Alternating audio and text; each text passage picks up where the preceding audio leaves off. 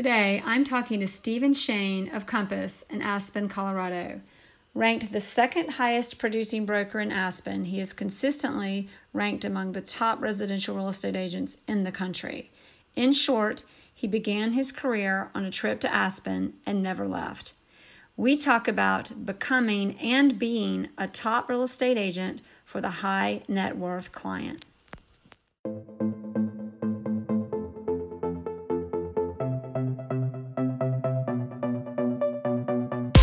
Thanks for listening to the Jere Metcalf podcast, where top real estate agents tell how they do it. This podcast was created for real estate agents across the country to come together, sharing ideas to take your, their, and our business to the next level. All right, everybody, it's the Jere Metcalf podcast where top real estate agents tell how they do it. And today we are honored to have the presence and I'm serious about that, of Steven Shane, one of the top, top agents in Aspen, Colorado. We're, I claim him number one. He corrects me and says it's number two or three, but it's always in that range. Well, it's certainly not number three. It's either one or two. Exactly. There, I love it when he corrects me. So, hi, Jere. Hi. Thanks for being on the show. Good to see you and good to have you. Thanks. Pleasure. So we're going to tap into obviously you do. Aspen i think is the most expensive market in the country. Would that be accurate? It's pretty expensive. Uh, i think a single family home here average price is a little north of five million dollars. Uh, not to say you can't buy a two bedroom two bath condo for two million dollars but uh, we've got a lot to offer. People aren't really paying for what's inside the four walls, they're paying for four mountains.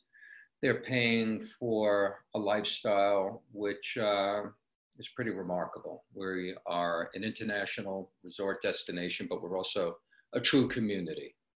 So, how did you find yourself in that real estate market? And let's get into how you became pretty much the best agent there. Wow. Well, those are two stories. So, story one is um, I used to vacation here as a single guy. It's a great place to come on your own because your days are full. Um, during the winter, obviously, you can be skiing or snowboarding and then après ski and then dinner, um, sleep, rinse, repeat. I mean, not bad. And we have four mountains to choose from. So I had a family business that I was involved in uh, in New York, retail boating supply stores, father and uncle who hated one another, and I would get caught in the crosshairs. And ultimately, I gave each a respectful ultimatum because I had to do it twice. They wouldn't go in the same room with one another. This is in 1994. Wow. I, we either sell the business I'll buy you out, I'll pay you not to come in, or you can run it because this is silly. So it was a small business. We sold the business. Um, we sold it on Halloween. I ran the New York Marathon on the 4th or 6th of November, and I came here and took a place sight unseen and gave myself this hiatus, pretty much a winter season, a ski season, five months to figure out what I was going to do next because I needed to earn a living. And the first thing that struck me when I arrived here was the cost of real estate. And it didn't take long for me to go figure out that I should get my license. And that was really how I ended up in Aspen and ended up in this business. Um, to build the business, you have to believe in yourself. So I would continuously reinvest in myself and in my company um, to grow the business. And I think you should always do that. You know, you want to mm-hmm. take care of your clients, they're entrusting you with expensive property. And we have a responsibility to market that property to the best of our ability. So I just kept on reinvesting in my brand. At that point in time, it was SDS Real Estate, which ultimately morphed into Shane Aspen Real Estate, which in turn I sold to our mutual parent company, which is Compass. Compass, it is. Yes. I don't even know if I mentioned that intro, but it won't be a secret, as everybody knows. when we announce that we'll tag and everything. So you came in. I mean, it sounds like definitely if you've got any advice to anybody, invest in yourself, believe in yourself, and know your stuff. What is it that makes, because a lot of people do that and they don't make it. What is it that gave you your competitive edge to be such a great broker and do such big deals in First such a competitive all, industry, by the way? All of your listeners should know how talented you are and what a top producing broker you are in Atlanta. I forgot to mention I paid him everyone to mention and that. I've got to imagine that uh, the business model isn't that different. So, um, first of all, um, you got to get uncomfortable. So the first big deal I did, uh, the Aspen Skiing Company is owned by the Crowns. Uh, the matriarch and patriarch are from Chicago, 92 and 94 years old, and they have seven children. So early on in my career, you know, maybe a year in, I had dinner. My wife and I had dinner with Susan Crown, one of the seven siblings, and we drove her home. And I knew she was building a home here. And I'm dropping her off at her house, and I had to build up all my courage and say, So, what are you going to do with this house, Susan, when you move into your new home? She said, I'm going to sell it. And I said, Well, can I sell it for you? I got pretty nervous. Did you say it just like that? I probably did. I was young and nervous. And uh, so that's when I say sometimes you have to get uncomfortable. Uh, and you know, we have blurred lines here between friendships and clients. And you know, you just got to do it if you want to earn a living. So I want to know the rest of that conversation when you said, "So can I sell it for you, or I could sell it for you?" What was her response? You know, I'm glad you asked because she's so smart. She's really smart. She's on the board of so many different companies. I think she now is the head of, or, of a hospital also in uh, Chicago. I mean, very, very bright woman. Went to Yale. And her answer was so simple Do you think you could sell it? And I said, I know I can sell it. She said, okay. So I met with her and her husband, and we discussed the market, and uh, I got lucky. Well, there was there was luck and then there was a little bit of action behind that to make the luck happen which i think might be the message of the story um so you know you got lucky and you had you know got had some nerve too and asked for the business so that was a great start how did you keep the momentum so our business, no matter what tools Compass provides us, and believe me, we both know they provide us with great tools. I mean, this is a company that is disrupting an antiquated industry and providing brokers with all sorts of tools to give them uh, a foot up versus our competition. But at the end of the day, the single greatest um, important component to whatever my relative success is has been a referral network. Mm-hmm. Um, so Susan Crown referred business to me.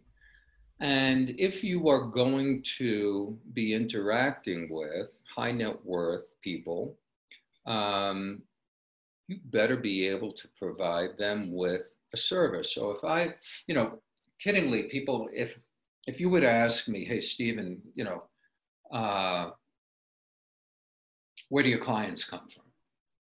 And I'm asked all the time. And people, you know, remember, we're a resort destination, so most clients are a second or third homeowner. And they're expecting to hear Los Angeles, Chicago, Miami, New York, Atlanta. Um, There's a few from Atlanta. Yep. Uh, you know that. So, but really, where my clients come from? Finance, hedge hmm. funds, private equity, technology, business people, and these are bright, bright people. And let me say this I mean, I have a client who is worth, I don't know, 12 billion. His expectation is that I'm an expert in my field, much like he's an expert in his field. He's not going to micromanage what I do. I just better perform and I better have the right information when he asks for it. Um, so I think that you have to be comfortable if you're going to be selling expensive property, you have to be comfortable interacting with highly successful people. And you better have substance and content behind what you have to say because if you think that you're winging it with these guys and gals, you're kidding yourself. So, you know, a referral network, being well informed, and being able to speak the language of your clients. Mm-hmm. So, referral, well informed, and speak the language. Elaborate a little bit on what you mean by that instead of touting or tooting my own horn, the That's most what you're here for. the most successful general contractor in Aspen. Okay. So the guy who's building homes for the high net worth clients who I can't find a home for, and we have to settle on land. Um, he's well traveled, this general contractor. He understands wine. He understands art. So when you're interacting with clients who enjoy and appreciate the finer things in life, it's helpful to be able to understand their perspective and for ha- and, and to have them know that you understand their perspective. And that really is helpful in instilling confidence. The single greatest thing that we can do is instill confidence in our clients. They need to be confident that you have a clear understanding of what works for them and what's going to make them happy. And they're different. Each person's different. Yeah. Some people are value buyers. Some people need a legacy home that's going to be a multi multi generational property, not only for themselves but for their children and then ultimately their grandchildren for years to come. Um, you, you've got to understand where your client mm-hmm. is coming from and be able to speak their language. So on well there are a couple of things because i think on understanding and speaking their language you could build you could build a big house and there's an assumption that if you build a big house and put expensive stuff in it it's a nice house. And that is the most dangerous place to be and knowing the difference in those things. Um, i think you know that but i just had to say it. On that topic i found there are a lot of different schools of thought on this, and I'd love to know yours. In developing relationships with clients and understanding their lifestyle, you see people who go into that market and rub elbows and want and are friends, and their strategy is be friends with everybody. And then you see the other one that's I don't I don't want to be your friend. I don't need to be your friend. I understand your lifestyle, speak your language, but you're the professional. Which avenue do you recommend or do you find has made you more successful or other brokers or no, you're 100% right. And, and that goes back to what I'm saying. You have to understand your client. So there are, you know, certain clients who are very practical, very pragmatic, um, and don't want to establish a relationship or a friendship. And that's fine. As a matter of fact, it's easier. Um, there's others who, especially coming here, Jere, uh, we're delivering a lifestyle. Mm-hmm. So, you know, I'm a member of the Maroon Creek Club. I'm a member of the Mountain Club. I mean, these are places where high net worth people, when they move here, most likely would like to become members. And um, that's important as well. So there isn't any standard. There's nothing that just always works. You've got to be nimble. You've got to be both proactive and reactive and understand who you are dealing with. You know, it's mm-hmm. the same mm-hmm. thing trying to get a listing. I mean, you know, it's highly competitive. And when you're speaking to somebody who's considering listing their home, yes, I could say generally speaking, most people would like to have the best possible price they can, the highest price they can. But there are instances where it's more about selling it quickly. You know, if somebody wanted to sell something in a hurry, to be able to go out and buy something else. So, mm-hmm. once again, um, there's no standard. You've got to listen, you've got to be creative. And um, I would say that one of my strengths is that I have a business background and I'm applying my business acumen, my business background to real estate. And uh, that works. So, creative. I think that might be what's kept me in this business for so long is the opportunity to be creative. And I think there are a lot of people that don't know what that means. Um, and maybe it means different things to different people. So tell us a little bit because I think that is one of your strengths that I was going to get out of you. Um, what is it at the end to do any big deals? There's got to be a certain level of creativity from winning the business to making the deal work. Give us a few examples of how you've done that. Wow. So I remember that there was a guy who had a house he had a house in the west end of Aspen. And he was a single guy, um, an older gentleman, very, very smart, Harvard, and private equity partner and a hunter, and, you know, outdoorsman. And he met a gal. And this house was not going to work for this gal. So I went and showed them property. And I remember because, well, I'll tell you in a second. So what ended up happening is, you know, this guy said to me, I'm willing to go out and buy something else but I only want to pay X. And I knew that he was going to have to sell his existing home. So I said to him, you know, instead of telling me that you're only going to pay X, why don't we do it this way? Why don't you why don't we figure out the delta that you're willing to pay? The mm-hmm. difference between the sale of this house, your existing house, and the purchase price of the new home, because that's really what we're talking about. And I have a sneaky suspicion I can get you more than you would expect for your existing home.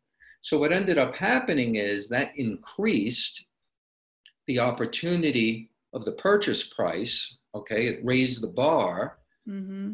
And then I remember on December 31st, I don't remember what year it was, but I sold that house bought the other house. I also brought the buyer to the house that he sold.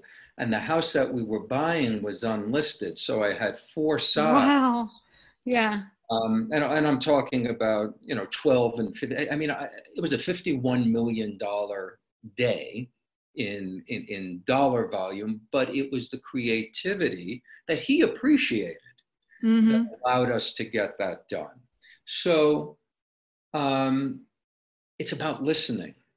I knew it wasn't what he, it wasn't a ceiling of what he was willing to spend on the new home. It was the delta, the difference between the sale of the existing home and how much mm-hmm. he was mm-hmm. willing to come out of pocket above and beyond that for the new home. So that's one example. Um, most recently, I had brought a buyer to a piece of land that I had listed for sale. So I represented the seller of the land and I represented the buyer. And as things would have it, the buyer who bought that land decided that he was no longer interested in building a home, but he would like to go and buy something else.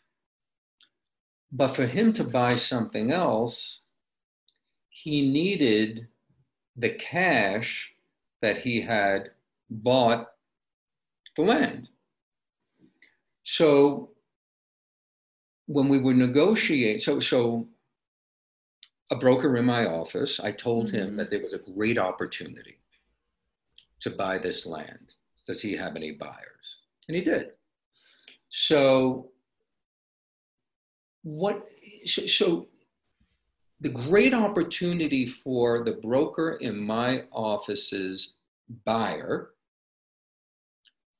would only be a great opportunity for my seller if in fact he got the cash in a hurry so mm. the hmm. way we design the deal is that I don't know about in Atlanta, in Aspen, generally, earnest money is 5% of the purchase price. Mm-hmm. We needed a million dollars. The land was going to trade uh, a little bit north of two. So the way we designed the deal is that the buyer would release a million dollars to the seller, not held by the title company, and then he could close in the future whenever he liked. It didn't make a difference to us. We just needed the million to go out and buy the house that yeah. The seller yeah. interested in. Is this getting a little bit? No, this is good. This is good. I'm just thinking about my own transactions. No, this is great. So I'm just I'm letting. Normally, I would have interrupted you by now, but I want you to keep. I'm working on not interrupting, and I want you to keep going. So all I'm saying is that yeah. nothing is straightforward. Everything usually takes some level of thinking outside the box. And I think there's a couple of points to that too is that when you're dealing with clients, there's a lot of buzz out there around brokers. Our our industry is unfortunately, you know, saturated and there's a lot of buzz of you know not buzz is the wrong word, there's a lot of just push or existence of this push people, call people, call people, get the deal, get between the person, get between two people doing a deal and collect a commission. There's just this feeling out there, I think, sometimes in our industry. And there's so much more to it than that. When you run into a problem, don't think that doesn't mean there's not a deal. That's the reason why your industry exists in the first place. That's what you're there for. And you've got to have some experience for confidence, but you just got to, get that experience, get a little uncomfortable. And that gives you the experience and just empathy. There's just a little bit of applying empathy to these situations to go okay. I'm so glad you said that and the resources that you've got. But what were you you hit the nail on the head. You you call it empathy. Okay i say and i tell this to both of my assistants who are absolutely remarkable one's young one is seasoned um, business is nothing more than people we are all people. And you've got to put yourself into the shoes of the person that you're dealing with, okay? They have a perspective. Mm-hmm. And, you know, if you have a house that you have listed, what's very, very difficult, I don't know if you find it difficult, uh, sometimes is when you have both sides of a deal. Mm-hmm. Okay, so for non real estate people listening, and again, I think it translates nationally, but typically when you are representing a buyer, you are what's called a selling broker, which is a little confusing. Same here. Right? And then you represent a seller and you're the listing broker. on the occasion when you are now representing both because you had the listing and a buyer reached out directly to you because of your commitment to marketing and advertising, then you revert to or you change to a transaction broker. Mm-hmm. Do you guys do that as well? We just they, they well, I don't want to be ignorant live on my own podcast, but I'm pretty safe to say they actually call it dual agency where you technically represent both, but that kind of is the same thing. You end up representing neither. So, so we usually you're right. You're right. You represent the deal. You're yeah. working on behalf of the transaction. And that's usually how I communicate. Or you can you can often go, okay, the listing was mine first, so they they're my client. So I'm representing the seller and the buyer's transactional, or you can designate the buyer to a broker. I mean, I'm sure you can do that. But ultimately, usually those situations, it becomes you're really representing the deal, however they want to say it legally. And the, and and what you've got to do is you got to play it right down the middle. You can't be, you know, you can't lean to the left or lean to the right. You've got to just work on behalf of the deal. And um, that's when things can get complicated. I'm doing a deal right now where I've been working with this buyer for quite some time. And then he became interested in one of my listings and it's rough. I mean, the house has a lot of deferred maintenance. There is an executor of, so what happened is the listing has, um, it's in a trust of, I think it's four siblings. And there's an executor appointed to manage that trust. So he is negotiating on behalf of these four siblings.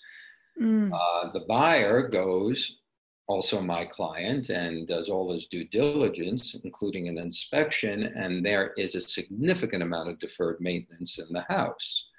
So now he requests that I not only submit an offer, but he'd like an email accompanying the offer that calls out all the deferred maintenance, which kind of substantiates his request for a significant um, credit at closing so he can resolve the issues. Um, and again, when we're talking about creativity and we're talking about people and managing people, mm-hmm. you can't just go to the seller who's also your client and say, hey, your house is in a terrible state of disrepair. Actually, I did do that, but your house is in a terrible state of disrepair. You've got to be honest, right? You but know, you've got to be careful how you say it, or right, communicate. Exactly, right? I mean, you got to come as the problem solver, not as the one that's in. You know, that they that you don't want to shut down on you. No, no, but you know they have to have a clear understanding. And and by the way, here, if there's a latent defect, a material latent defect. Mm-hmm the seller's responsible to disclose that oh, to, yeah. the, to the next buyer. By the way, yeah. so are we as brokers. Newsflash. You know about it, but yeah. Well, yeah. everybody read the inspection report. So the value of this property could be diminished significantly. So I would give some serious thought to embracing this offer, et cetera, et cetera. But again, everybody's a person they're going to find it distasteful that the perspective is that they let the home go, mm-hmm. whether they did or they didn't. So, how you deliver that message has a lot to do with how you're going to manage your clients. So, and any advice, because I know you you really value.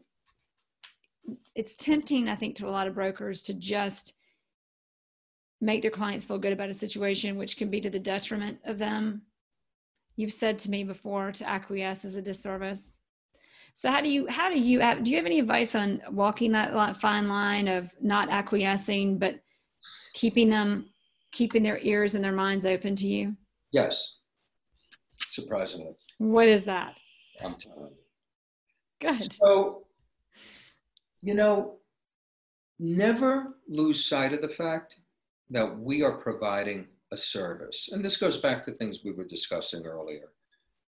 You need to be well versed, you need to be knowledgeable, you need to be the expert. The hedge fund guy isn't expecting me to pick stocks. The private equity guy isn't expecting me to value a company that they're thinking of acquiring. They're expecting me to be knowledgeable of Aspen, Colorado's real estate. And I am.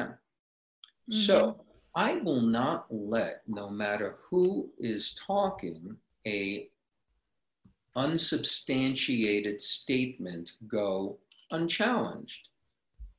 If one of my clients, let's say it's a buyer, said, um, know, all the other properties in the neighborhood are trading at 1250 a square foot. I don't understand why this seller is asking 1800 a square foot. Actually, Mr. Buyer, the fact of the matter is, or Mrs. Buyer, that no, things aren't trading at 1250 a square foot. The last six sales were at 1650 a square foot on the average, and this home has a superior location, better views, was built more recently. So you may not want to pay that, and I get it, and we're going to try to get the best possible deal we can. But we got to make sure that our facts are accurate, or we're, we're going to get no traction with the seller and the seller's broker. So that's what I mean. Okay. Mm-hmm. If you're just going to nod because you're fearful that you're going to lose your client, you're doing that client a disservice and you're going to ultimately lose them anyway. Mm-hmm. You've got to be knowledgeable. I don't think that you need to be argumentative, but gosh, if somebody makes a statement that's inaccurate, newsflash, you got to let them know. All right, new question, kind of on a new topic.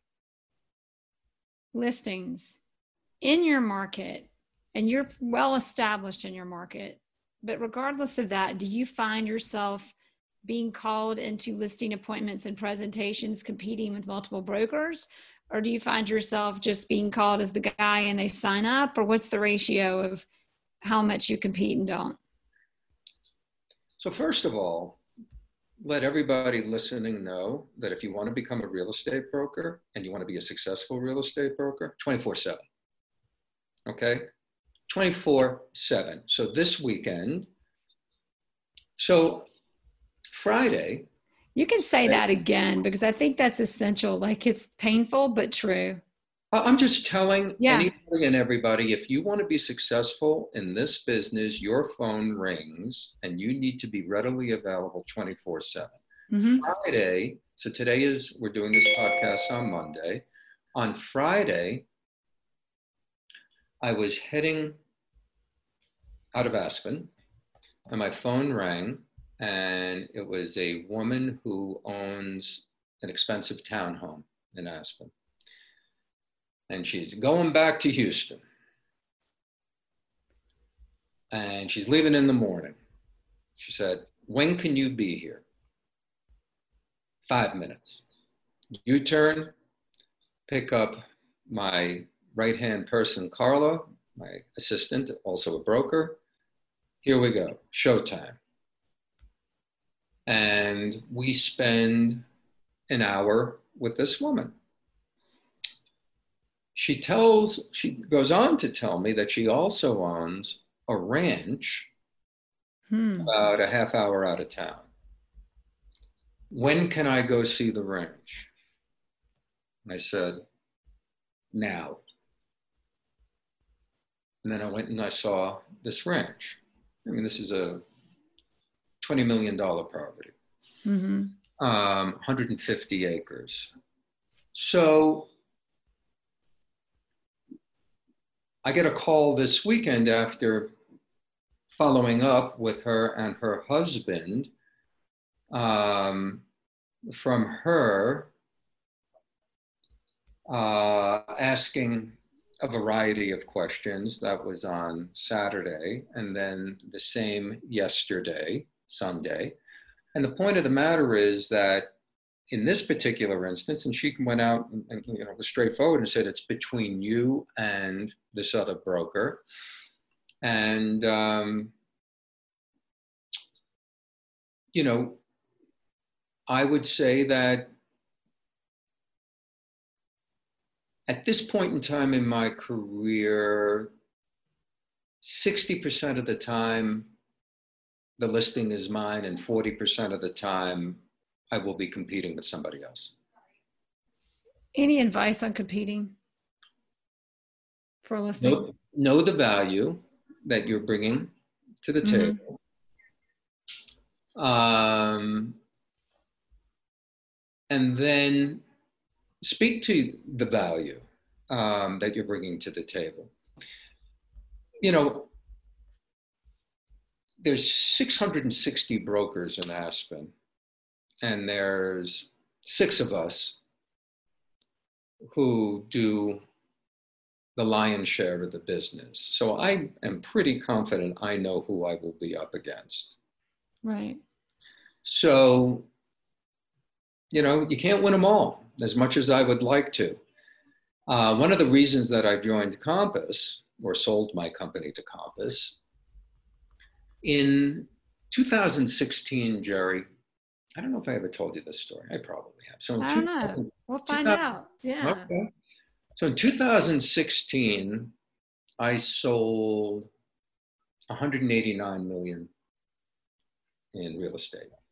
That's a lot of real estate for a town of 7,000 people. Yes, I would say so. 189 million. 189 million. The broker in front of me, so I was number two that year. The guy in front of me sold 200 million, and the broker below me sold 150 million, round numbers. hmm So people would ask me when I eventually sold my company to Compass, why fix something that's not broke or broke in? And in, in this instance, the broker in front of me that sold the 200 million had 80 listings. The broker behind me who sold the 150 million had 40 listings. Steven Shane of Shane Aspen had 20 listings. I remember this. You did tell me. I wasn't getting my fair share of listings. Okay, I mean, it's just that simple. Why? Okay, I'm doing the I would just say you're really productive. You can do 189 million with 20 listings compared to your competition with over double that. but we all know that listings are great. Yeah. It allows us to market and advertise property and put 600 some odd brokers to work on our behalf to show our listing.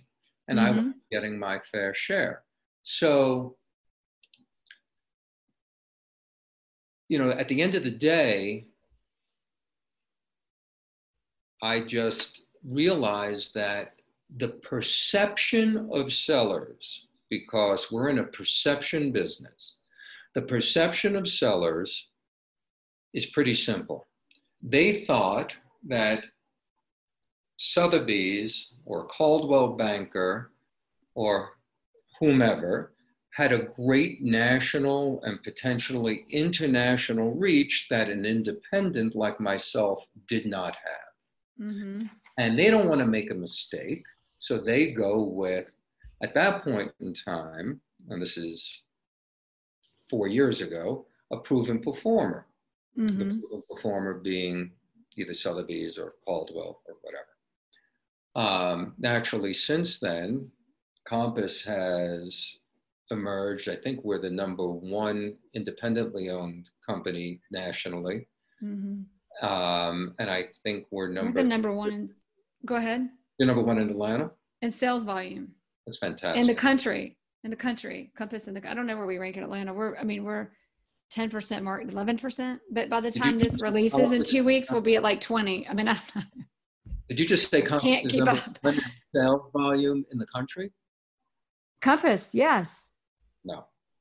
I'm pretty sure we do. We're up there. Real, Realogy, which owns both, and this is how they show it. They Well, if you break it, well, Coldwell- yeah, right. But if you say Coldwell Banker, Sotheby's, we've crushed it. We've absolutely crushed yeah. Yep. Because Realogy's like how many companies? Seven? it a lot. It's, it's a lot. I can't remember how many. It's a lot. So that was why I made the change I did. That's why I sold the company. I mean, I it became very apparent to me that this, let's call it a uh, Silicon Valley style company based out of New York with these Mhm. co-founding CEOs that are rock stars. One of them actually looks like a rock star. Um, you know, that was the direction to go. I mean, I was solicited by Sotheby's, by Christie's. I mean, when I say solicited, I was flown to Berkshire Hathaway, Mauricio, Maurissimo, whatever his name is at the agency in LA, all of these companies, not because I'm so terrific, just based on numbers. I was the number yeah. one independent and I was either number one, two, or three in sales as a broker. And uh, if I was going to make a change, I was going to make a change. I was going to make a difference, and mm-hmm. that was Compass. So, how did you know why Compass, or how did you know Compass? I mean, you told me a little, but I mean, you've. It's not like you didn't have options. So, is it the technology? Is it? It's probably the technology and the access we have to targeted marketing, or is it? So, yeah, fresh, big new one in a market you asked two questions. How did it happen on this? Okay, so more interesting is how it happened, and and so I was sitting in my office, and this young fellow walked in and asked if he could speak with me, and I spoke with him, and he said, you know, I would love to establish a referral arrangement relationship between myself and you. I'm based uh, with Compass in New York, and he had a Compass brochure or kind of a company profile. I said, let me take a look at that. And I thumbed through it and I said, you're making a mistake. You don't want to have a referral network arrangement relationship with me. You want your company to buy my company. So, in short order, I was put in touch with the appropriate people at Compass, and then I met with both uh, well, I met with Robert Reffkin. Mm-hmm. Uh, and we know his background. I mean, talk mm-hmm. about a superstar. Yeah. And uh, I mean, this is a guy, I mean, let's face it, he, this is an African American Jewish man whose father died homeless on the streets, whose single Israeli mother raised him he graduated Columbia in two years, then got his MBA from Columbia. Then he ran 50 marathons, one in each state for mm-hmm. charity. And by the way, he did that in three years, which is better than a marathon a month. Um, then he was a fellow at the White House, and mm-hmm. then where he met Ori. Where he met Ori, then went Goldman Sachs. Yeah, we know then, when he um when he he graduated from university i mean columbia university but when he was in high school his high school counselors told him don't bother applying for columbia university because it's expensive and it's hard to get into and you won't get in but he applied to columbia university and i think it was like 50 other colleges just to make sure and of course he i mean that's like the beauty of it i the, think his mother yeah applied for every potential you know financial aid, scholarship that, I mean, it's a remarkable story. He's a remarkable guy. Uh, Ori uh, sold his last two businesses to Google and Twitter. Mm-hmm. he owns an Israeli basketball team. It's like if there's anybody we align with, it's pretty outstanding. And Ori kind of has the connections Ori lined us up with you know it's just they, he's he's between the two of them they pull it all together and make the magic happen it's unbelievable i agree and uh, yeah so to me to to make a move and have it be one of the companies that has been around forever and isn't making any inroads isn't making any changes you know that wasn't for me um, i see technology take place i'm older it's not my strongest skill set. So I surround myself with a company and people who are going to be highly supportive and implement these platforms that Compass provides on my behalf and our company's behalf. And uh, it's been great. So we've got the three final questions. Actually, I actually have more questions for you, but I'm not going to ask because we'll end up talking for two hours, and we don't want to do that, or neither one of us can afford that. I appreciate that. that. Thank you. Time is the last luxury. Too, you know, as our friend Leonard says. People can binge watch your podcasts with I, Steven. actually, they, some two. of them do. Okay, so the final three. Yes. Number one, what is a tool that you have found other than your phone? And it could be an assistant, it can be a CRM, it can be an app, it can be a, something you do socially to develop your business, whatever. What have you found most profoundly impactful on your business that you don't think you could do without? This is going to be the most boring answer you ever heard. Good. and you're going to be very surprised. Email. I told you it was boring. But let me take it a step further. All right, go for it. Okay. People don't know how to convey or articulate their thoughts. And the beauty of email, which I understand is not cutting edge, is that you can draft something, reread it, send it when you want to send it, and the reader or the recipient can read it when they want to read it. Again, really simple stuff. But I would say that one of my greatest strengths is the simplicity of conveying and articulating my thoughts via email and making sure that if I'm answering questions, every question that was asked of me is answered and answered correctly. Um, so, you know, I could have said FedEx and Well, FedEx is a good one. On the email, you can even have canned emails and you can schedule when they go out, which is kind of nice. Well, it's also tied in to a certain extent, and I'm using this now with the help of, I'm giving my assistants names, Carla and Tatiana, who are absolutely critical to my relative success. But Tatiana manages the CRM. So, one of my weaknesses would certainly be not continuously reaching out to Mm, potential clients, people Mhm. who I spoke to once, right? Because not everybody is buying tomorrow. So we can use Compass's CRM platform, and I receive tasks each day of who I should be reaching out this is to. really great. And more often than not, yes, it's done via email. So, next question. If there is a book that you would recommend, and I've asked you this before and I've forgotten your answer, so I can't wait to hear what it is, what would it be? And remember, you gave me, You got it. I thanked you. Oh, just kidding. You gave me this, and I will read this because it came from you, and you know I respect you. Never split the difference for everybody listening. Everybody knows I'm a big fan. So, yeah, this Chris Voss was, was he the uh, hostage negotiator or is it? Yes, Oh, yes, yes. Chris Voss. So, um, Tahl Raz was the not really ghostwriter. I think he's on the book, but he's the writer writer. But it's it's Chris's story and Chris's Right.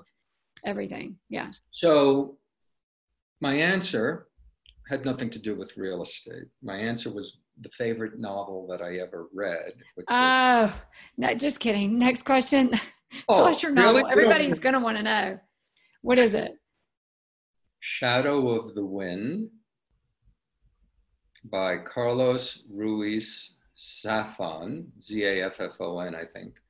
And uh, it takes place in Barcelona. It's the coming of age of a young man, and there's a lot of twists and turns, and it's beautifully written. It was originally written uh, in Spanish. Hmm. I read it in Spanish. Um, kidding, You didn't mention your bilingual. kidding. No. Oh, I- good. Okay. My daughter could read it in Spanish. Uh, I read it in English and I love it.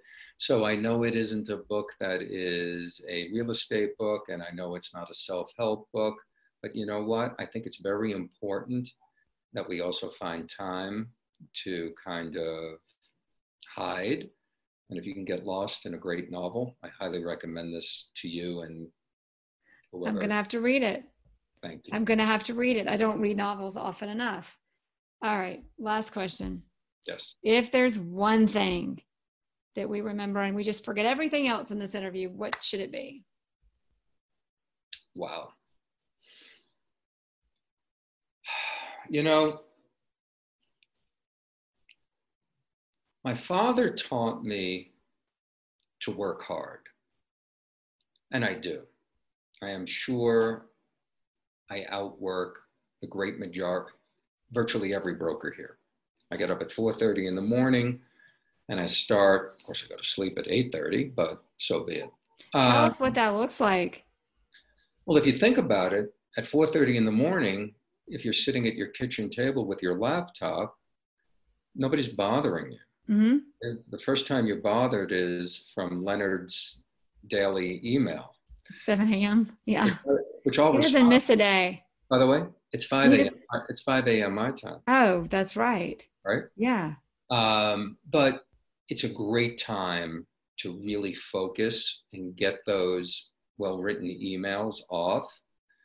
You may not receive a response for a few hours, but that's great. But my father taught me to work hard. I think most importantly, and we never really said this, but it kind of encapsulates everything that we did say, and that is to work smart. Mm-hmm. Um, so, once again, remember business is nothing more than people. If I have an opportunity to hire somebody who's highly knowledgeable of real estate by comparison to hiring somebody who has likability, mm-hmm. I'll take likability every day and teach that person real estate. You can't teach likability. Um, so I don't know if that answered your question, Jere. It did. That was a great answer. Okay. It was a great. We're going to do the one liner right there at the end. That was so good. I loved it. that was awesome. I mean, I think that that sums it up. I mean, really, you can't teach likability. No, and I mean, and you can't. You've got a special sense of humor. Everybody I talk to is like, "That Steven Shane's hilarious." I mean, how hilarious I was talking into a computer, but forget the whole interview, everybody. Just be likable. That's all you need to know. End of story. I like it. All right, that was awesome. Thank you. I'm gonna hang on.